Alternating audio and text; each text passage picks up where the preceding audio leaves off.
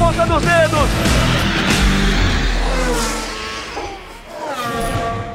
Alô, amigos do Globoesporte.com, 15 edição do nosso podcast de motor na ponta dos dedos.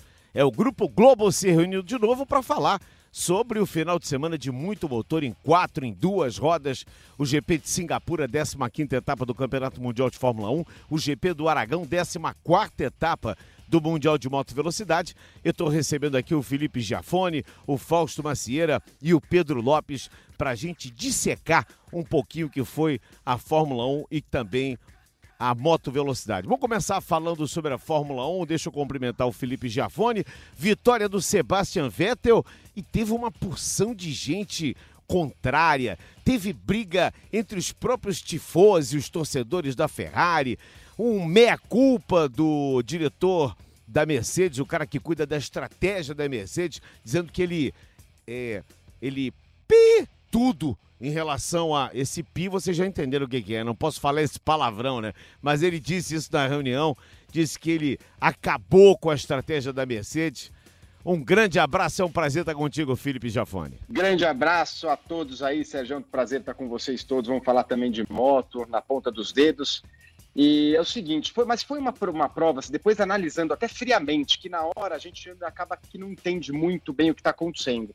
Depois analisando friamente, Uh, foi claro que, uh, e até dá para entender a frustração do Leclerc, né? Porque no começo dá aquele ar de arrogância, pô, o moleque já está mandando ver no rádio, reclamando, mas no fundo ele estava fazendo o que a Ferrari pediu, que era andar lento. O que me chamou a atenção no meio da corrida foi que uh, chegou um momento da prova que eles estavam virando praticamente o tempo das Williams lá atrás, entendeu? E, e isso era programado. A ideia qual que era? Era deixar a Ferrari na frente, é uma pista difícil uh, de ultrapassar, então o Hamilton estava uh, bloqueado ali pelo, uh, pelo Leclerc, e, toda e, e para evitar da Mercedes fazer o tal do undercut que eles falam, né, que é parar antes para sair na frente, que é o que acabou fazendo o Vettel, e por que, que eles fizeram isso? Porque se o, o, a Mercedes tenta fazer esse undercut, que é parar antes para sair na frente, ele ia entrar no tráfego. Então a Ferrari foi bloqueando, deixando um, uh, né, um pacote de carro só, com essa intenção de não deixar espalhar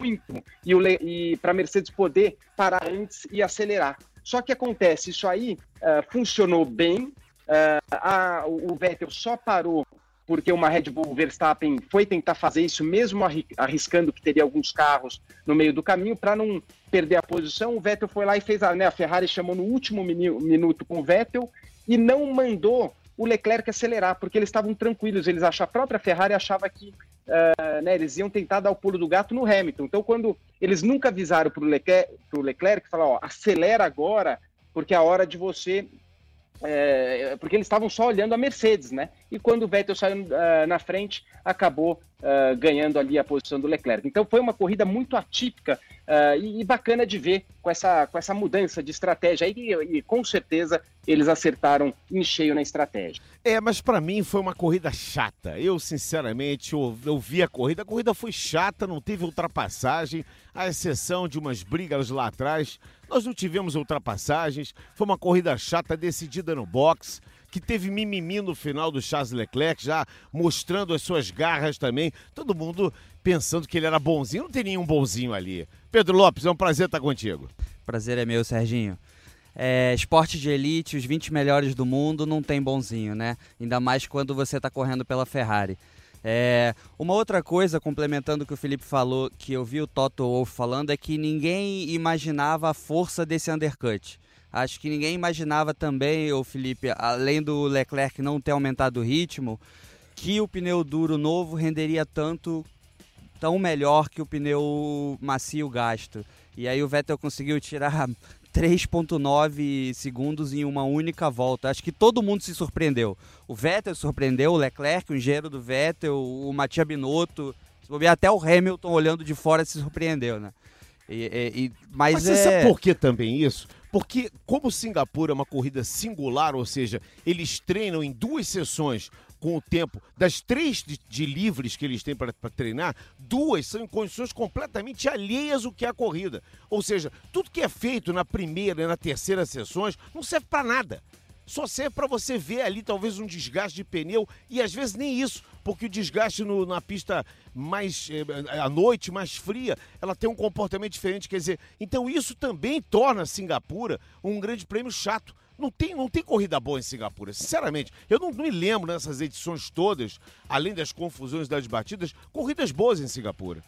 É, Teve a de 2017 que teve aquela chuva no início, já começou como batida, mas é Aí é isso, sim, o elemento quando é chove, esse. melhora. O elemento é esse. Mas é o que você falou, o Bahrein acontece muito isso também. Acho que, se não me engano, Abu Dhabi, você, os primeiros treinos livres são de dia, quando tá quente, e aí depois a corrida e o qualify são feitos à noite. Eu acho que o único treino que tem essa relevância é o segundo treino livre, se eu não me engano. Assim, o Felipe pode falar melhor. É, eu, eu ainda acho que assim, tem muito uh, mais do que a temperatura, dia, noite, isso aí atrapalha um pouco, com certeza, o acerto do carro, mas é igual para todo mundo. Mas eu acho que a, a pista é a principal culpada, né? O Hamilton mesmo falou que ele acha que aquela entrada da reta, a última curva, é muito rápida, isso aí acaba estragando tudo, porque é o único ponto que você teria de ultrapassagem, a entrada da reta é muito rápida, e daí o carro que vem atrás perde toda a aderência, né? É, no, no, que é o que eles estão trabalhando no carro de 2021 para isso não acontecer. E, e, de fato, eu achei, é, eu concordo com você, Sérgio, na parte que foi uma corrida chata, só que ao mesmo tempo ela foi uma corrida que a gente ficou sempre, como os carros estavam próximos um dos outros, a gente estava sempre esperando que poderia haver um pulo do gato ali a qualquer momento de alguma forma, mas não na competição na pista. Concordo com você que isso aí para mim é um problema mais da pista mesmo, mas por um problema assim a estratégia poderia é, mudar tudo, né? Do jeito que de fato mudou, né? Com, com o Vettel indo para frente. Vamos lembrar que a, a melhor volta foi 42.3 do Kevin Magnussen. No começo da prova, tudo bem, é tanque cheio, os carros estão mais lentos, que é normal, mas o Leclerc no ritmo limpo lá dentro, eles estavam virando 49, 50, daí quando acelerava um pouco baixava para 48, quer dizer, e todo mundo acompanhando. Então, assim, não foi nem muito problema de desgaste de pneu, eles estavam, é, o que foi bacana, vai olhando a fundo essa estratégia, foi que é, a Mercedes sabia que, eles, que a Ferrari estava fazendo uma estratégia uh, diferente, mas não sabia o quanto que o pneu estava desgastando, porque só o Leclerc sabe, só o piloto sabe para saber. Ele falou: estou economizando tanto que esse pneu talvez ele poderia até lá na frente uh, com ele. Então eu acho que isso que deixou a Mercedes muito em dúvida. Falou, pô, de repente eles estão economizando o ritmo lento também para não parar, para parar lá para frente e de repente colocar um pneu médio e não um pneu duro. Então, acho que uh, esse lance que eu achei interessante da corrida, apesar de que atividades dentro da pista realmente não foi muito legal, não. Muito bem, nós temos quatro motociclistas hoje aqui no Na Ponta dos Dedos. O Pedro Lopes, que há pouco adquiriu uma 250. Eu tenho a minha 160, que adoro dar umas voltinhas. O nosso Felipe Jafone tem uma scooter ele passeia para São Paulo e a gente está aqui com o Fausto Macieira. Nosso, meu, primeiro eu quero dizer que o Fausto é um grande amigo, uma figura das mais queridas que eu tenho nas minhas relações de amizade, tanto aqui no Sport TV quanto na vida pessoal. O Fausto, que eu não, não sei nem qual é a moto dele, cada dia ele aparece com uma moto diferente. Ele vai testando motos, a Honda dá, a Yamaha empresta, a Suzuki fala, pô, dá uma testada aí. Grande abraço, é um prazer estar contigo, meu querido Fausto Macieira, que eu conheci como chamava Fausto Massi, quando era piloto de cross, ainda que eu ia ver ele, ele batendo roda por aí, lá na pista Nariz da Velha, e eu conheci como Fausto Massi. Um grande abraço, meu querido amigo e irmão Fausto Macieira. Da mesma forma, Sérgio Maurício, sou seu amigo de todas as eras, da época de Sérgio Mal, né? É, salve, rapaziada, ligada no Mundial de Moto Velocidade, aqui no podcast Na Ponta dos Dedos. Satisfação estar com o Felipe Jafone, com o Pedro Lopes e com o grande Sérgio Maurício para falar um pouco de moto. Diferentemente da Fórmula 1, na MotoGP não tem corrida ruim. Qualquer categoria, qualquer pista não tem corrida ruim, Fausto. Pois é, é verdade. Eu acho que a, a MotoGP, é, se você colocar as pistas que eles andam junto com a Fórmula 1, eles são cerca de meio minuto mais lento. Mas se você comparar os veículos, primeiro, numa largada, a moto sai na frente da Fórmula 1, mas a Fórmula 1 tem aqueles pneus enormes, né? Tem mais é, aerodinâmica nas frenagens, isso tudo faz a diferença. Mas na moto, você vê a pilotagem, né? Você vê o piloto se esforçando, vê o cara catando cavaco, vai lá, bate no outro, volta. Assim, eu acho que é, a, a emoção é, transparece mais, a pilotagem é mais visível e isso é muito bom pro esporte, né? A gente está vindo, a gente está na plena era Mark Marques, né? Ele vem surpreendendo desde que entrou. Na, quando ele entrou em 2013, primeiro ano como novato, já ganhou o título mundial, quebrou 36 recordes de, de 70 anos do Mundial. O Marques é o grande nome da atualidade vai partir para o oitavo título, vai encostar no Valentino e pelo horizonte ele vai chegar no Giacomo Agostini. O Marques, eu fiz uma comparação outro dia, ele tá para para MotoGP como o Hamilton tá para Fórmula 1 em relação a atingir o máximo, né? O que, que o Hamilton quer? Atingir os objetivos que o, o, o Michael Schumacher conseguiu as 91 vitórias, os sete títulos mundiais ou mais. E o Mark Marques, pela precocidade da idade, pelo talento e pela capacidade que ele tem, pelo equipamento que tem debaixo do bumbum, ele pode alcançar o Giacomo Agostini que a gente quando começou a gostar de moto, começou a ouvir falar de Giacomo Agostini, fazer, o cara é o Deus, está lá no Olimpo grego, jamais será intocado. Mas o Max tem boa possibilidade disso, né, Fausto? O próprio Agostini fala isso, né? Eu tive a felicidade de entrevistar o Giacomo Agostini uma vez na Itália, ele foi muito simpático. E ele é o esteio, né? A referência na moto. Depois veio o Valentino Rossi, que está prestes a completar 400 corridas no Mundial. 40 anos de idade. Pois é, e vai completar 400 corridas agora até o fim do ano. O Mundial tá com 900 e, acho 930 corridas e o Valentino participou, vai participar até o fim do ano, até o GP da Austrália, de 400 corridas. Quer dizer, quase da metade. Né? Mais de 40% de todas as corridas disputadas em 71 anos de existência do Campeonato de Moto Velocidade, que começou em 1949, 49, né? Um, um ano, ano antes um ano antes da Fórmula 1. E é o grande nome em termos de visibilidade. Mas eh, os rocistas são um meio, assim, cegos em relação a isso, né? Porque o momento do Valentino é mais o passado Sim, brilhante. Tá no né? momento de decadência é, na carreira, né? É, com 40 anos brigando por, com o Quartararo, que tem 20 anos, então é bem difícil para eles, né? Eu acho que o campeonato. Mas ainda está em altíssimo nível. Largou em sexto é. e tal. Mas assim, a meta dele hoje é ganhar uma corrida. Ele não ganha uma corrida 42 grandes prêmios. E a Marra também não é a melhor das motos, né? Não é, é, é, boa, mas não é a melhor. Mas a do Marcos eu acho que também não é a melhor. Eu acho que em termos de equipamento, e isso é muito bom pro, pro campeonato, a gente vê né, nessa última corrida, as seis marcas que competem no Mundial estavam entre os dez primeiros. É, isso é treino. fantástico. Isso e é o fantástico. treino da moto, ele não é livre. O único treino efetivamente livre é o 4 que determina o ritmo de corrida. Os treinos de sexta-feira e, dos, sobretudo, de sábado de manhã, todos contam para o grid de largada, todos contam para o Q1 e Q2.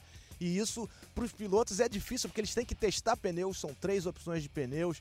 É, a moto é bem mais delicada né, de acertar e tudo mais. Então acho que a gente está numa fase muito boa de equipamento, mas em termos de piloto, a gente tem o melhor piloto da atualidade disparado. Essa semana nós conversamos, Pedro Giafone, Fausto e amigos do nosso podcast, nós conversamos exatamente sobre a possibilidade de haver uma mudança nos treinos. E eu acho que isso seria muito interessante a Fórmula 1 captar isso da moto velocidade para que faça com que o primeiro treino livre já seja um treino livre interessante, de, de, uma busca maior do que só dar voltas e. Eu não sei qual a opinião do Pedro, do Fausto, do, do, do Pedro e do, e do Felipe. Pedro, fala a sua opinião sobre isso. É, eles, têm, eles programam mini corridas, é, grid invertido eu particularmente gosto do formato da F2. Eu acho que seria legal você ter duas corridas.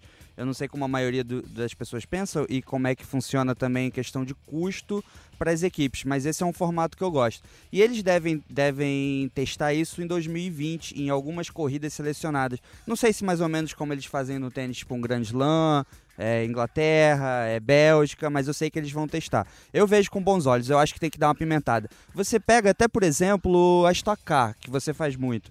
Eu adoro aquele Q3. Um cara sai, você fica de olho nele a volta toda, ele entra, vem um outro e assim vai. Mas primeiros. é um formato diferente do Sim, que da, é um da formato 1, né? diferente, um formato diferente, mas que eu acho que eu lembro que a Fórmula 1 teve isso um tempo e era divertido você acompanhar aquele cara, do nada vem o outro, e não cada um ali, você vê um trechinho de um, um trechinho de outro. Na, na parte principal ele corta pro outro cara que tá entrando na pista. Eu preferiria um formato tipo esta cara. Giafone. É, eu, eu acho que na, na parte de classificação concordo. Uh, eu acho que hoje a tecnologia que tem, se você colocasse um carro hoje uh, na Fórmula 1 para ir um a um, a gente é, é lógico que vai, vai ficar um negócio chato, então teria que ser os últimos, né? Os últimos seis, os últimos com chance de pole uh, é, para ir a um a um, porque no meu se eu fosse uh, do meio da TV, o que eu tentaria colocar uh, né, na parte de, de para mostrar para o público era aquela sombra que já existe até em desenho animado. Isso dá para fazer porque a gente já recebe isso nas classificações. Então, o momento da freada é claro nessas simulações que a gente vê o carro da Ferrari na reta andando mais, os da Mercedes na curva uh, caminhando melhor de curva. Então, se a gente tivesse uma tomada de tempo onde o carro que entrasse teria a sombra do, do, do mais rápido, você ficaria acompanhando, acho que traria uma emoção e mostraria muito mais para o público uh, né, aonde que aquele carro ou aquele piloto está se dando melhor. Então, acho que para classificação eu iria num, numa dessa. Na, pra, aí já para bagunçar, para ir contra todo mundo, uh, eu, eu acho que aquela história de grid invertido é, tem o lado ruim, mas tem o lado bom. Uh, eu vejo isso tanto na Stock, como na Truck, como na Fórmula 2. Uh, ah, vai contra a cabeça da Fórmula 1, porque na cabeça deles é quem é o melhor tem que estar tá na frente, isso seria uma coisa falsa. Só que no meu ponto de vista não é tão falso. Porque a hora que você in, in, é, inverte o grid, você vai ver quem é o cara bom de passar, quem é o carro bom uh, ah, para conseguir ultrapassagem. Quer dizer, não é só né, quantos, quantos pilotos que a gente também já não viu, pô, isso aqui quando larga, vai embora, é o melhor piloto para largar e ir embora. Mas espera aí, o piloto para ser completo, ele precisa saber passar. E se o cara tá com um carro dominador, como é, dominante, como a gente teve vários anos na Fórmula 1, na casa da McLaren, lá do Senna lá atrás, ou do próprio Vettel na Red Bull, ou como sempre aconteceu, você vai ter a oportunidade de ver esse cara tentando escalar todo mundo Uh, que em condições normais ele não. Aí ele vai poder mostrar realmente quanto bom ele é, apesar de muita gente ser contra isso. Eu sou totalmente contra isso. Totalmente. Contra. Já falei aqui várias vezes, eu detesto esse negócio de grid invertido. Acho o fim da picada é você punir o camarada que ganha, você bota ele no grid invertido. Quer dizer, o cara ganha a principal corrida na Fórmula 2, como, como por exemplo, ou, a principal corrida do estoque, aí o cara vai largar em décimo. Então qual é a vantagem de ganhar a corrida? Para largar em décimo na segunda prova?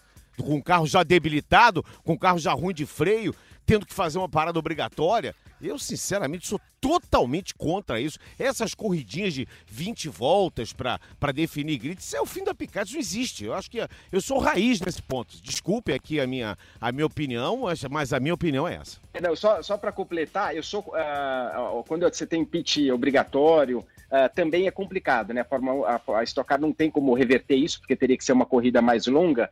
Uh, mas a história do, do grid invertido que eu acho errado hoje na Stock é você pontuar muito na hora do, do grid invertido, porque daí realmente é isso. Você desiste da, da prova 1 para fazer grandes pontos na prova 2. Então, não sei, eu, uh, eu acho que só para dar uma pimentada, eu vejo isso, aconteceu na própria Truck, eu era contra isso, e todo mundo adora a tal da corrida 2, porque a galera vem se batendo, dá um prejuzinho maior para as equipes aí, mas acaba que dá uma pimentada se é isso que eles estão atrás. É, talvez se fosse da moto velocidade, o Marques podia largar em último e chegar em primeiro. Talvez seja até mais fácil, né, Fausto? Pois é, no Mundial de, de, no Mundial de Superbike, a gente tem uma coisa que ficou. Eu achei que ficou muito confuso, né? Uma corrida no sábado e tem duas corridas no domingo, sendo uma que é a sprint race que conta a pontuação separado e tem super pole, mistura tudo eu acho confuso demais para o público acompanhar.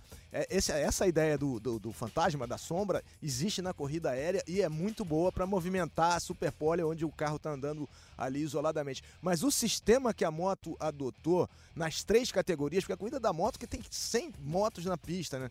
Então o treino, é, ele tinha ficado muito assim, um pegando o vácuo do outro, que a, na moto faz uma grande diferença, especialmente nas classes de acesso, faz uma grande diferença você pegar o vácuo e ter aquela vantagem, além de usar o, o piloto da frente como referência de frenagens e tudo tudo mais, de trajetórias. Então eles fizeram agora na MotoGP, já há uns quatro anos, tem o Q1, que são os, os dez primeiros nos selecionados nos três primeiros treinos livres vão direto para o Q2. E os que não passaram fazem uma repescagem que é o Q1 que classifica dois. E nas classes de acesso passam os top 14 nos três treinos e os outros vão para uma repescagem que classifica mais quatro. Isso tira a gente da pista e ainda assim a, a turma que fica esperando ali molengando a punição. A, a, a, moto agora criou uma punição nova que é muito interessante, que é a volta longa. Eles fizeram aquela volta long lap, long, long lap. penalty, né? Que é, é, por fora de um. Eles estabelecem uma curva e você passando por ali, você, em tese, vai perder dois segundos, que é melhor do que você ceder a posição, porque isso às vezes é injusto, né?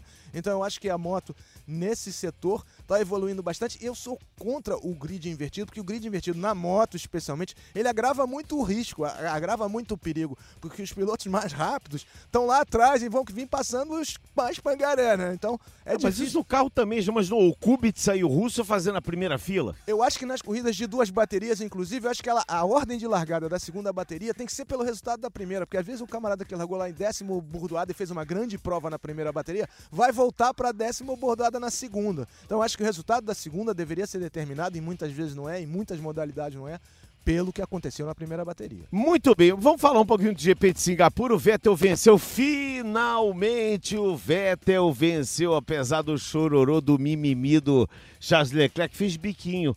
O Leclerc já tá mostrando as garras, ele tem garras afiadinhas, viu, Pedro Lopes? Ah, mas eu acho que é um bom sinal, né? Quem vai aceitar perder? O cara era segundo piloto outro dia, hoje já tá se dando ao luxo de reclamar do tetracampeão. Eu gosto disso, acho que a pimenta. Depois ele baixou o tom, ele viu que é porque você vê o. Você. A equipe pede pro cara entrar, depois para você entrar e você vê ele sair na sua frente e fala: Peraí, que que quem é o né? primeiro tem preferência. O que, que fizeram aqui? Até você entender de sangue quente ali, demora um pouco, é normal. O Vettel. A gente já cansou de ver ele reclamar pelo rádio de coisas assim ou de outras coisas menores. Então, acho que isso é normal. Depois ele entende, baixa a bola dele e acho que é isso movimento, a gente quer briga dentro. A gente não aguentava mais achar que o Raikkonen ia ganhar, mas ai, passou ali. Então a gente quer essa disputa interna. Eu Felipe, gosto. Eu, eu fiquei pensando uma coisa, vendo a corrida, amigos Felipe, Pedro, Fausto, amigos ligados aqui no Globoesporte.com. Você sabe que eu fiquei vendo a corrida e depois eu vi o VT de novo, né? E fiquei imaginando o seguinte: o Vettel tinha todas as possibilidades de ganhar com essa situação que, que, que a equipe impôs dele entrar primeiro e o Leclerc depois. E, e, eu vi nisso também, a Ferrari falou muito em time depois no final, o próprio Vettel falando de time, time. Eu achei que a Ferrari fez isso sabendo, tendo consciência de que poderia vencer a prova, para deixar o Vettel um pouco mais tranquilo, para dar uma, uma, sabe aquele ufa, ganhei uma corrida, sai zica, show zica, agora eu já já tô me sentindo melhor, agora eu vou, vou poder ser melhor para a equipe, porque a Ferrari é um time fantástico, é um time forte e briga pelo título mundial de construtores. Isso a Mercedes eu acho que jamais faria para beneficiar o Bottas, para não, porque o Bottas tem errado tanto, ele tem sido tão é, inconstante, então vamos dar uma chancezinha. Mas para o Vettel, que é o líder da equipe, mesmo com as três vitórias e três poles que vinham o, o Leclerc, mas o, o, líder da equipe é o Vettel, né, Jafone?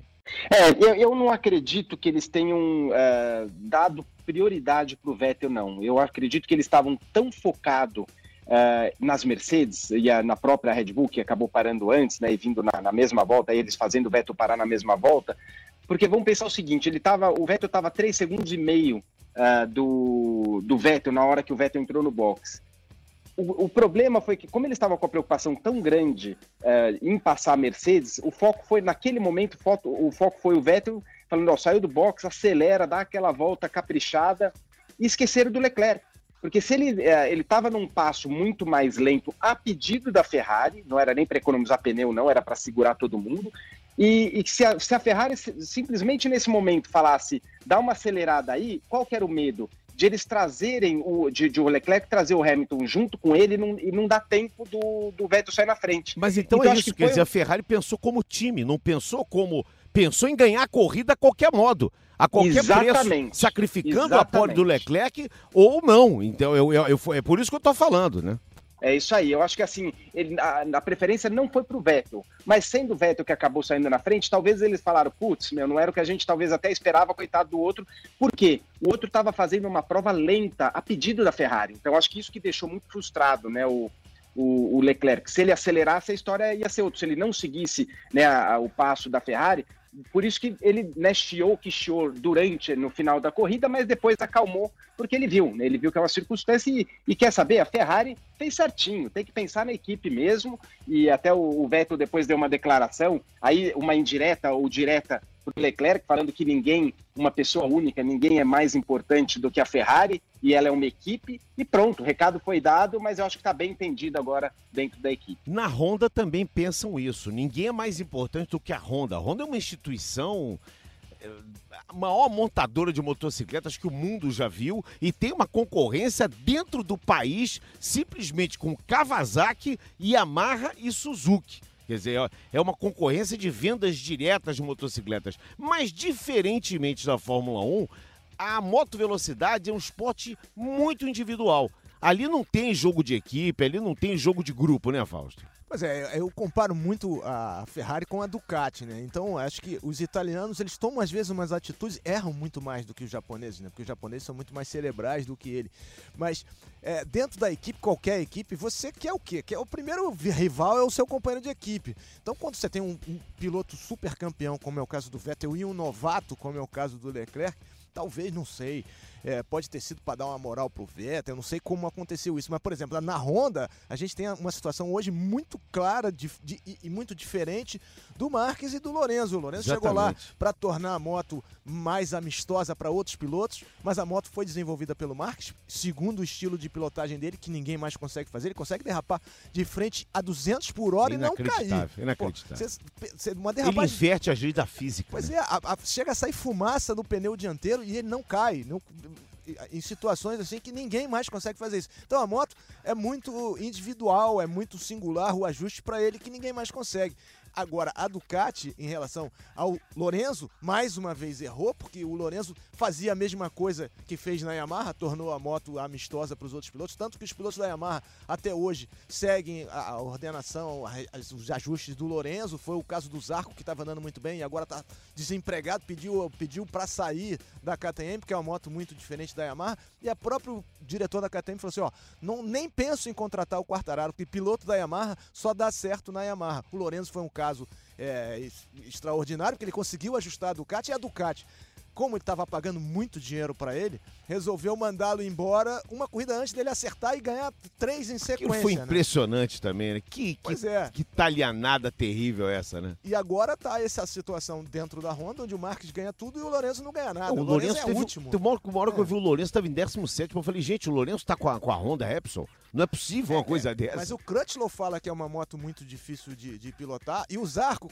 pediu para sair, mas foi para lá, para Aragão no fim de semana e ficou negociando. Por quê? Porque a turma acha que o Lorenzo pode pedir para sair, porque ele é bilhardário também, e o Zarco entrar nessa moto. Só que o Crutchlow, que sofre as mesmas dificuldades dos pilotos da Honda, que o Lorenzo sofre, ó, ô Zarco, se você acha que vai chegar e domar essa moto, que é uma Yamaha, você vai sofrer do mesmo jeito que sofria na KTM. Então cada moto tem o seu ajuste, como cada Fórmula 1, cada carro tem o seu ajuste, e eles ajustam em cima do piloto que está dando resultado, porque esporte é resultado, senão não tem jeito. E, e vimos, a, vimos o Mika Kali voltando para a categoria 36 anos de idade, o Mika Kali que foi campeão nas categorias de acesso, mas nunca venceu na MotoGP. Pois é, exatamente. Mas o Calho está voltando porque o Dani Pedrosa, que é o piloto de teste da KTM, que está fazendo a moto melhorar muito, é, não, não quer voltar a correr, porque ele já tem 40 fraturas, está fazendo tratamento de célula-tronco, porque o ombro dele desloca no sono. Aí dormindo, o ombro sai do lugar. Quer dizer, ele não vai querer voltar a correr, vai acrescentar o quê correndo de KTM, uma moto reconhecidamente difícil. Até porque ele é um cara triste, né? É muito tristinho. Ele muito. Essa, essa situação que o Fausto falou tava, tava me fez a cabeça uma comparação, me veio à cabeça a comparação entre o Gasly e o Verstappen na RBR, né?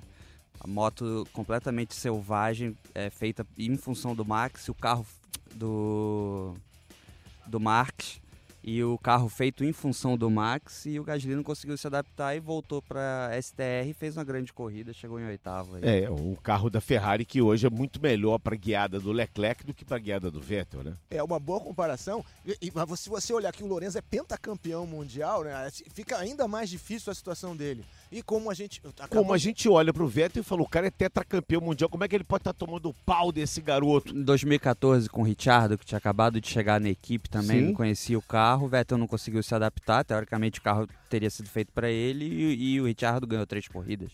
Isso é impressionante, né, Jafone? Essa, essa adaptação que alguns pilotos têm. A gente conversava no treino exatamente sobre isso, né? Sobre as pistas, os carros e a adaptação que cada um tem ali. E eu até fiz um questionamento e faço de novo aqui para os amigos, para vocês três e para os amigos que estão ouvindo, pensando da seguinte forma: eu falava isso antes de saber, obviamente, que o Vettel venceria a prova. Ficava imaginando, será que o Vettel desaprendeu? O camarada que ganhou quatro títulos mundiais e a gente não tem que mais ficar pensando que ele é um tetracampeão do mundo? Ou ele não é por obrigação dele, dele se adaptar ao carro? Porque se o carro não é bem construído para os moldes dele, ele vai ter que se adaptar ao carro. Porque ele vai ter que sentar a bunda ali 20 vezes durante 20 finais de semana. Então ele não pode pensar, ah, o carro não serve para mim porque ele é muito traseiro, eu preciso de um carro dianteiro ou vice-versa. Você tem que ir com o que tem, não é verdade, Jafone? É, mas é, é, é isso aí mesmo. Eu acho que o piloto fora do normal, uh, ele se adapta melhor uh, nessas circunstâncias. Mas você tem grandes pilotos que não, uh, né? Então, que é o caso do, do, do Vettel. eu tenho uma, uma experiência muito próxima para contar em oval. Em oval é isso aí, sensibilidade, né? Quem vê de fora parece que é um negócio que dá sono, mas lá dentro o bicho pega mesmo e é, e é bem complicado. Uh, eu teve uma oportunidade que em Indianápolis eu andei no mesmo carro, só tinha um carro no, no, treino antes das 500 milhas, aquela época era o mês inteiro, e eu fiquei andando no mesmo carro o Tony Canaan. O Tony com mais experiência de oval do que eu, mas naquele momento eu já tinha feito uma corrida em Indianápolis pela categoria né, IRL e ele não. É, em condições, uh, e, e, tinha um determinado carro, que é aquele que aponta muito rápido, é aquele que você olha para a direção, ele já entra para a curva e já quer sair de traseira olhando para a direção na entrada, eu nunca gostei desse carro, não consigo guiar. Eu acho que eu vou bater na, na entrada da curva. O Tony se adapta bem. Então, tinha condições de carro que ele sentava no meu carro e a gente virava exatamente igual. Em outras circunstâncias, ele era muito mais rápido, porque eu falava: esse carro não guia, esse carro não guia. É, para mim é impossível. E aquele ano, na, na, na, classificação, o meu carro ficou do jeito que eu queria e o dele também. Eu larguei em terceiro e quarto, a gente virando praticamente o mesmo tempo. Só que acontece, chega em horas que no meio da corrida a situação muda, o vento muda, tudo, o cara que tem essa facilidade de uh, se adaptar e de se uh, né, uh, guiar qualquer tipo de carro leva vantagem, né? Não é à toa que nas largadas e tudo. Estou falando o exemplo do Tony para o pessoal depois refletir isso para qualquer outra categoria, né? Que nas largadas, pneu frio e tudo, ele tinha um negócio que era muito especial em cima de qualquer piloto. Então, isso por causa dessa, dessa vantagem que ele tem, da, dessa habilidade. Então, numa Fórmula 1 é a mesma coisa. É, você tem né, um Leclerc hoje que está guiando, não se importa se o carro, né, do jeito que está lá, o, o, Vettel querendo deixar o carro por estilo dele, só que ele está guiando o carro que para ele está tudo certo, entendeu? Então, isso vai um pouco, e é uma grande dif diferença. Não sei se o Fausto pode comentar alguma coisa de moto, isso aí, mas pelo menos no carro isso acontece bastante. É, eu concordo com você, Felipe. Aliás, na ponta dos dedos é pilotar em oval, né, cara? É, é, assim, a gente do lado de fora vê que é muito difícil, é muito frágil a, a, precisão, a estabilidade. E na moto a gente tem isso também, e, e, muitas vezes, e eu lembro de um caso importante que é do Casey Stoner, né, que foi bicampeão, se retirou com 28 anos, milionário, é, e ele dizia assim: para mim qualquer coisa tá boa, porque eu andei tanto com chassi torto, chassi soldado, não tinha dinheiro para botar gasolina, então o que vier eu me adapto. Então ele pegou, ele pegou a Ducati, que era uma moto reconhecidamente difícil, até hoje é muito difícil, é igual a Ferrari, tem muito motor, mas a ciclística não é tão boa, não é tão precisa. Ele pegou, sumiu, porque ele não tinha parâmetro. O parâmetro dele era muito ruim, né? era muito baixo, então ele se adaptava àquilo. Agora, é o que acontece com o Zarco, o que aconteceu com o Zarco. Ele pegou a moto que o Lorenzo ajustou, a moto 2016, ele andou em 2017 e 2018 com a moto 2016 e fazendo pole, quase vencendo corrida. Quando foi contratado pela KTM para ser primeiro piloto, pegou uma moto completamente diferente, o chassi de treliça, de aço, a moto com a suspensão da, da própria KTM, que é a única moto que tem a suspensão própria. Ele se perdeu completamente e, e mais do que isso, ele se perdeu e perdeu a confiança. E quando você não tem confiança, especialmente na moto, né? No carro você sai da pista, na moto quando você sai da pista você já sai meio vendido, né? Então eu acho que isso acontece em muitos esportes da motor. O Vettel voltou a ganhar confiança, Pedro? Olha, Richardo tinha previsto. Se ele ganhar uma, pode ser suficiente para ele recobrar a confiança. Ele falou nesse final de semana, falou nesse na quinta-feira, na é. entrevista, é. antes é, do prêmio. Não dá para chutar assim, é, só o GP da Rússia chegando para a gente ver. Dá para ver o seguinte, eu concordo que a corrida foi chata, mas ela teve um elemento que equilibrou isso, que é o que? A imprevisibilidade. Não foi uma chata de Hamilton chega, ganha mais uma, não. A Ferrari ganhou a terceira. Sim. Tá, não chegou ainda nele, mas traz foi isso. Foi chata no ponto isso. de vista que não teve disputas Disputa, pela primeira isso, posição. Isso, mas Apesar ainda... de que lá atrás o couro comeu. Exatamente, eu ainda gostei do que aconteceu lá atrás. Eu sou taradinho de live timing, uhum. então eu tô sempre ocupado ali, para mim, eu sempre fico tenso. Agora, eu acho sim, eu acho que ele pode voltar a vencer depois dessa. Foi importante você ver ele no pódio, como ele tá ali, ó, desabafando, segurando até o fim para não chorar. Eu acho que pode ser pode ser a redenção dele. Mas vamos, vamos ver agora na Rússia. Agora nós teremos o GP da Rússia no próximo final de semana. A Moto Velocidade só vai se encontrar no dia 6 do 10, daqui a duas semanas, na Tailândia. Próximo final de semana, a corrida da Rússia vai ser a sexta corrida em Sochi. Começou em 2014 e é o sexto Grande Prêmio de Sochi. E desde então, Felipe Giafone, Pedro Lopes, Fausto Macieira, amigos ligados aqui no Na Ponta dos Dedos, só deu Mercedes. A Mercedes é rainha absoluta, né? Com o Hamilton tem quatro vitórias, Rosberg uma. É uma é um chocolate, digamos assim, né? É uma é uma vodka russa que a Mercedes passou por cima de todos. Será que isso se mantém? Será que a Mercedes agora já chega mais ameaçada? A Mercedes já chega mais melindrada? A Ferrari chega com mais confiança para esse grande prêmio? É. Não sei.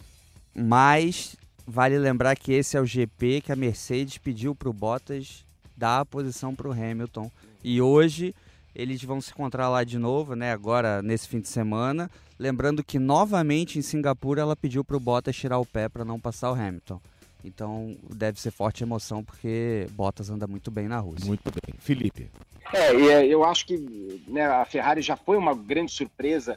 Uh, se a gente ouvir todos os podcasts nacionais, internacionais e de qualquer lugar, na quinta-feira, até quinta-feira antes da última corrida, ninguém falava de Ferrari é, na Singapura, né? Então é, eles conseguiram talvez um pulo do gato aí. Não se sabe direito se a Mercedes ficou um pouco para trás, se a Red Bull não veio uh, ou se a Ferrari que realmente achou. Acho que uh, nessa próxima uh, pista vai ser a, a, marca. Talvez se a Ferrari andar próximo ou de igual para igual ou na frente, é, significa que eles acharam alguma coisa grande no carro, né? Que essas evoluções aerodinâmicas uh, que eles fizeram, a gente acompanhou, uh, né, Sérgio? O mas, mas você falou sobre isso. Você falou sobre isso, que eles acharam alguma coisa. E olha, até discordo, porque a, a Red Bull andou muito bem, que o Verstappen conseguiu segurar o Hamilton. Quer dizer, eu acho que a, a, o mérito é da Ferrari que conseguiu achar alguma coisa e colocar os dois carros dela na frente. É, no treino de sexta-feira foi claro que eles. Uh, foi muito diferente do normal, né? Os dois pilotos já saíram de cara andando, pararam pararam, trocaram assoalho, trocaram. Não, né, ninguém fala direito o que, que eles trocaram, se inverteu um com o outro, mas o fato é que eles testaram bastante uh, peças novas na parte aerodinâmica e provavelmente acharam alguma coisa. Agora, uh, outra coisa que me chamou a atenção na corrida do ano passado na Rússia, o Leclerc andou muito bem. Hein? Eu não lembro como ele acabou a corrida, mas eu lembro ele em sexto, andando ali em sétimo, andou bem. Isso que o Pedro falou, o Hamilton é, né, o, Bottas acabou com um cara de gol contra ali, porque foi pedido para o Hamilton é, andar bem. Então, a gente tem uma situação que talvez. Uh, será que é a pista do Hamilton? É, é fácil a gente falar do. É, é, bom que antes a gente pode especular à vontade, né? Mas eu estou torcendo para que realmente a Ferrari tenha achado um pulo do gato aí, que daí a gente vai ter as três equipes, quem sabe, brigando de mais de igual para igual. Muito bem, vamos fazer o seguinte, agora vamos dar as notas. Eu gosto muito das notas. A gente vai dar notas aqui para os pilotos, nota. É, vamos, vamos eleger o pé de breque e o mão de breque também, lá da, da, de Aragão, né? O melhor piloto, as notas, os comentários. Eu começo com o Felipe Jafone. Jafone, quem foi o cara dessa corrida, o do Grande Prêmio de Singapura, 15 etapa do Mundial de Fórmula 1? Quem foi o piloto nota 10? Caramba, hein? Agora você me pegou, não deu nem tempo de eu pensar direito aqui. Olha, eu acho, eu vou fazer o seguinte: eu, o pessoal da frente, eu não vou nem votar lá no pessoal da turma da frente, viu? Porque foi a corrida meio mimimi, espera daqui, espera dali, e não foi a corrida que a gente queria ver em termos de na pista. Então eu vou lá na McLaren com o Lando Norris e pronto. O Lando Norris vem, né? É, foi o primeiro do, do resto do, do restos ali, e fez uma corrida bacana, sétimo, com ele. Foi o sétimo. Ele foi, desculpa, o sétimo. É, o, o primeiro foi... da, do, grupo, do grupo o grande. O primeiro né? dos últimos. É, é, exatamente. É. Muito bem. Então, o piloto nota 10 foi o Lando Norris. Eu acompanho o, o Felipe, Felipe Jafone, acho que foi o Lando Norris também. Pedro. Ah, não tem como. Eu acho que o Sebastian Vettel, com aquela volta de saída dos boxes, ele ganhou a melhor, melhor nota ali da corrida e, e também a vitória, encerrando o jejum de 22 corridas. Fausto É, eu vou com o Pedro, acho que o, o, Vettel recuperou um pouco da credibilidade e muito da confiança, e eu acho que ele vai com tudo para a Rússia. O esperado, como o Pedro falou, a gente torce pelo inesperado, né? O esperado é as Mercedes reinarem lá, como o esperado é o Mark Marques reinar em todas as pistas do Mundial de Moto Velocidade. Mas o inesperado é bem mais interessante. Quando acontece o esperado, o que, que a gente vê? Aula de pilotagem do favorito, o pó e tudo mais. Mas quando o inesperado intervém, e não por um insucesso do favorito, mas por uma pilotagem inspirada de uma pessoa, de um piloto que veio não da primeira fila e assim, é muito mais interessante, é o que eu espero que aconteça então, na Rússia. Então aproveita e manda e emenda aí quem foi o piloto nota 10 em Aragão. É, não tem como falar que foi o Mark Marques fez a pole, fez a melhor volta da corrida, largou na frente e precisa de um 14 quarto lugar na próxima etapa para ser campeão mundial pela oitava vez aos 26 anos. Então, não tem como falar que foi o outro piloto, né? Foi o Mark Marques com total e completo merecimento. Foi o piloto nota mil. Vamos dar, vamos dar notas aqui para os pilotos, aí vamos dar salteado. Eu, eu falo o nome aqui e, e, vocês vão dando as notas aqui. Sebastian Vettel, nota para o Vettel. Pedro Lopes.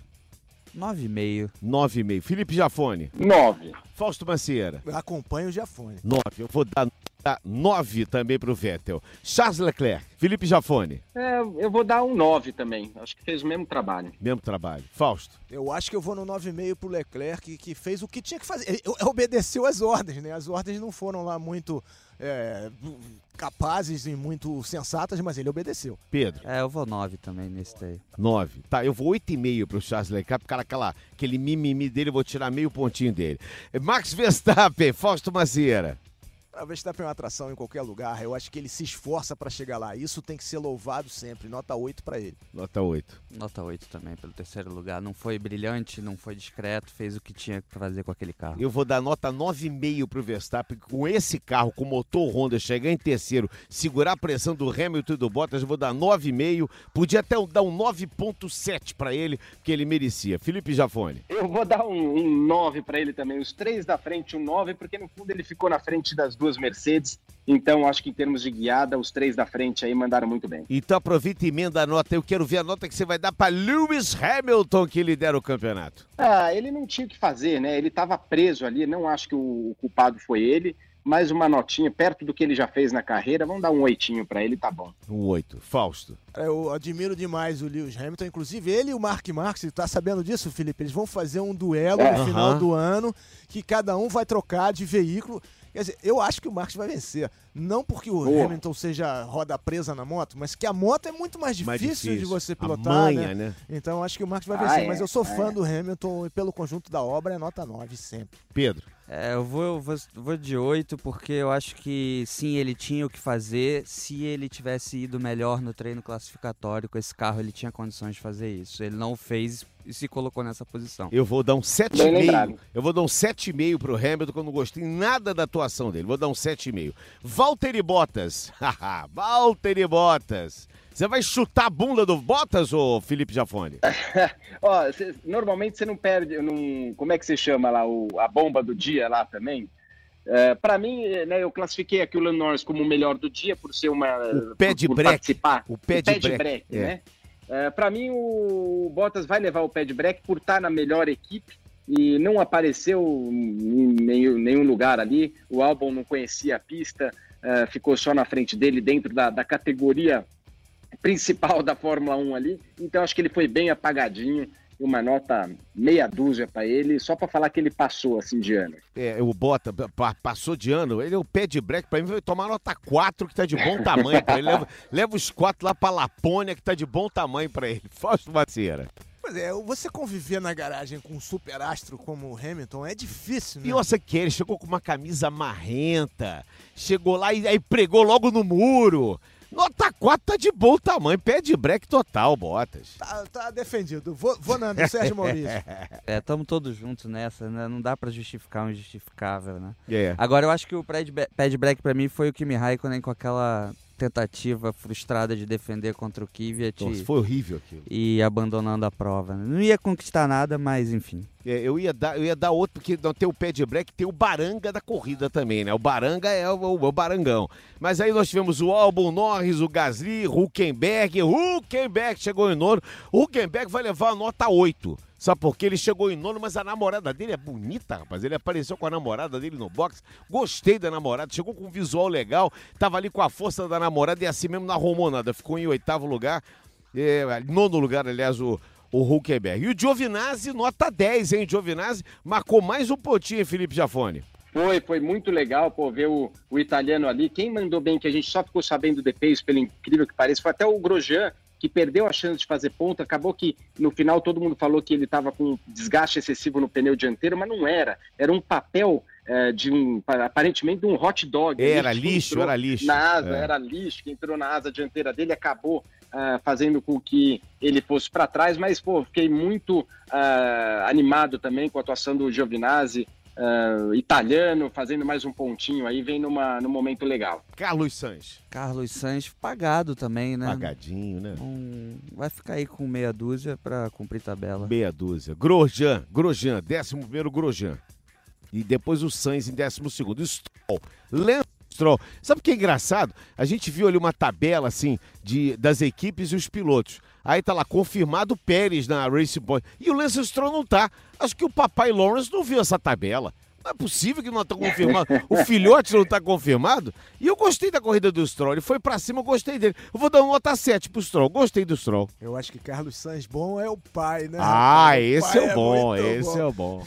Nota pro Stroll aí, ô, meu Felipe Jafone, meu querido Felipe Sabe, Jafone. eu acho que das corridas que eu vi o Stroll fazer, acho que foi uma das melhores. Ele já teve um pódio lá, meio que caiu no colo também. Esse ano também, acho que na Alemanha, andou bem, mas em circunstâncias de, de estratégia. Mas eu gostei dele sim, viu? Eu acho que foi uma das melhores atuações. Uh, vou, vou dar uma nota de, dentro do, do, padrão do que é, tudo de equipe, tudo, dar uma, uma nota uh, 7 para ele aí, mas lembrando que o pai dele, tá, eu acho que é o que passa na cabeça do pai dele é o seguinte: ou eu preciso mudar ele de equipe, comprar uma outra equipe, ou eu preciso, é, é, ou ele está enxergando que ele vai acabar ficando rico com essa brincadeira de pôr o filho para correr e não vai ficar mais bilionário, e vai acabar despedindo o filho. Mas essa, essa segunda hipótese eu acho que ainda Eu é adoro isso, né? Quando o cara tá, ele tava, ele tá afim de ficar rico. Pô, todo mundo tá afim de ficar rico, mas o cara é bilhardário, ele quer perder dinheiro para ficar só rico, né?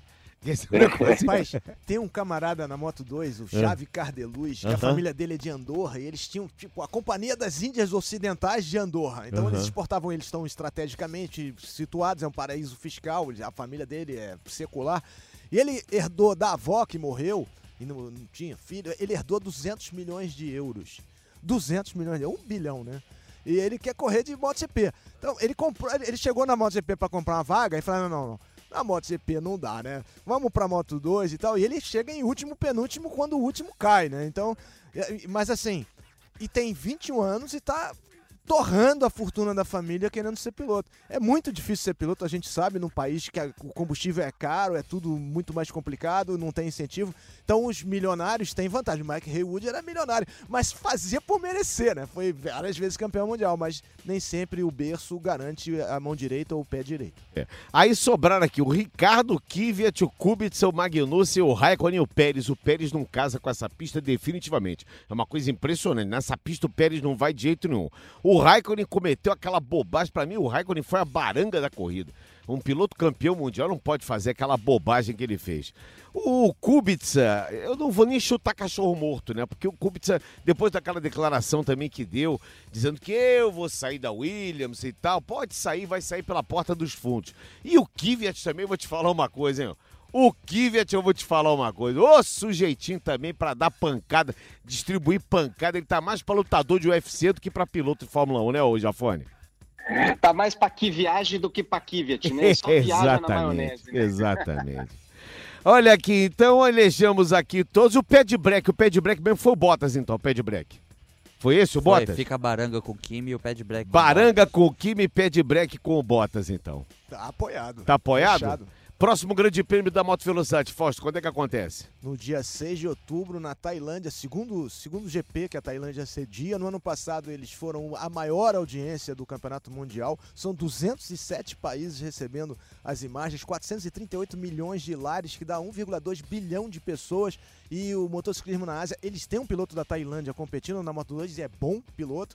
Então acho que a gente vai ter casa cheia e o título do Mark Marques. Mark Marques tem 98 pontos de vantagem. A gente tem agora 125 pela frente, mas serão 100 no final da corrida. Quer dizer, para o Marques basta dois pontos para ele se sagrar campeão. Na Moto 2, a gente tem o irmão dele na frente, o Alex, Alex, Marques, com 38 pontos de vantagem, também uma vantagem substancial de mais de uma corrida, e o horizonte vai diminuindo drasticamente. E na Moto 3 é a corrida até o final do ano sem definir. Porque Pensei agora... que você ia dizer que tinha mais um moleque Marques lá e eu já ia, ia ficar louco aqui. Será que o pai tá feliz? O pai... O pai, tá, o pai tá muito feliz. O pai tem histórias e graças a Deus eu conheço o, Vai ser uma briga boa no ano que vem. É, o... Rapaz, tem gente fazendo já, pegando o DNA dos caras pra fazer um clone, é, entendeu? Pra ver se muda alguma coisa é, lá. Ele vai ser contratado como reprodutor. E ele era, ele era operador de escavadeira. Você vê que na né? Europa você tem muito mais oportunidade de se sobressair. Hoje a Espanha é o país mais forte em, em vários esportes e mais forte no motociclismo esportivo, na moto velocidade e também no motocross, que eles têm o campeão mundial da 250, o Jorge Prado. Acabou nosso tempo. Ah, acabou Oh, o tempo. Oh, pena. não, ah, não. Achei que tava acabou. na volta de apresentação. Não, acabou nosso tempo. A Quando a 15ª corrida é boa, a bandeirada chega rápido. Mas nós temos uma vantagem, Felipe e Pedro, em relação ao Fausto. Sexta-feira tem treino de Fórmula 1. É, ele vai ter que vir em casa, vai esperar para Tailândia pro dia 6 e a gente já tem Rússia, que é sempre um grande prêmio legal. A Rússia, é, além de, de me trazer uma recordação maravilhosa que eu tive nos Jogos de Inverno, é, me dá uma inveja, porque eles mantiveram dentro do Parque Olímpico todos os equipamentos funcionam e ainda tem a pista. Isso podia ter acontecido no Rio de Janeiro. E eu morro de inveja do de Sochi. Aqui é o Costa. Acabaram a pista e não tem nem equipamento explodivo. Virou Rock in Rio o negócio. Fico imaginando as tomadas aéreas pegando a praia da Barra da Tijuca com os carros Pois ali, é. Parque Olímpico. É, lá eles fazem as tomadas aéreas, pegam o Mar Báltico, a montanha da Krasnaya Poliana. É uma coisa linda aquele circuito de Sochi. E sexta-feira a gente vai se encontrar de novo, Felipe Jafone. Um grande abraço, é sempre muito legal participar contigo aqui. Muito bacana estar com vocês, Falso. Um abração, boa sorte com as motocas aí. A gente vai falando sobre scooter, porque o meu, meu lado é mais scooter, né? Que eu não gosto, tenho medo de me matar com, com moto aí. Mas Pedrão, eu adoro o aí scooter. semana que vem. Pô, Felipe, muito obrigado pela participação. Adoro scooter. Scooter é muito bom, é mais fácil que andar de bicicleta, rapaz. E inveja branca ou neve de vocês que vão ter treino aí logo na semana. Neve Parabéns. da Rússia. É. E olha, eu vou falar uma coisa legal. Fizemos um programa aqui com quatro caras que amam motocicletas e os quatro têm moto. Isso é que é o mais legal. Ô, Pedro, manda um abraço pro estagiário. O estagiário mudou até a figurinha dele lá no Twitter, né? Ele senta ao lado do estagiário da Fórmula 1. Mas não que o estagiário enche o saco do Pedro? Pode imaginar isso? Estagiário tá homenageando aí o piloto que vence a cada etapa, mas a gente tá segurando as rédeas aí pra ele não falar muita besteira. Tomou uma porradinha até porque elogiou também a namorada do Huckenberg, linda, Também, mas né? faz parte do jogo. Tá gostando da Lander 250? Pô, tô adorando, tô É. adorando. Motão, vou chamar o Fausto pra gente fazer uma trilha Eu qualquer tenho dia. uma também, cara. Olha lá. que moto boa. e vocês cara. vão na frente que eu vou, eu vou com a minha Bros 160 atrás só comboiando. Todo terreno. Valeu! Felipe, um abraço. Fausto, Abração. obrigado, Pedro. Estamos completando, agradecendo aqui ao César Garcia, que mandou através do podcasts arroba Globesport.com a sua mensagem, participe, mande a sua mensagem, mande a sua nota. Essa foi a 15 edição e eu não posso deixar de falar uma última coisa que eu tô falando aqui, já tô batalhando. Galvão Bueno, o podcast chama Na Ponta dos Dedos em sua homenagem. Estamos esperando a sua presença aqui no podcast Mestre Galvão Bueno. Estamos completando a 15 edição. Um grande abraço a todos e aí, tá ligado? Grupo Globo, Fórmula 1, emoção na pista. Na ponta dos dedos.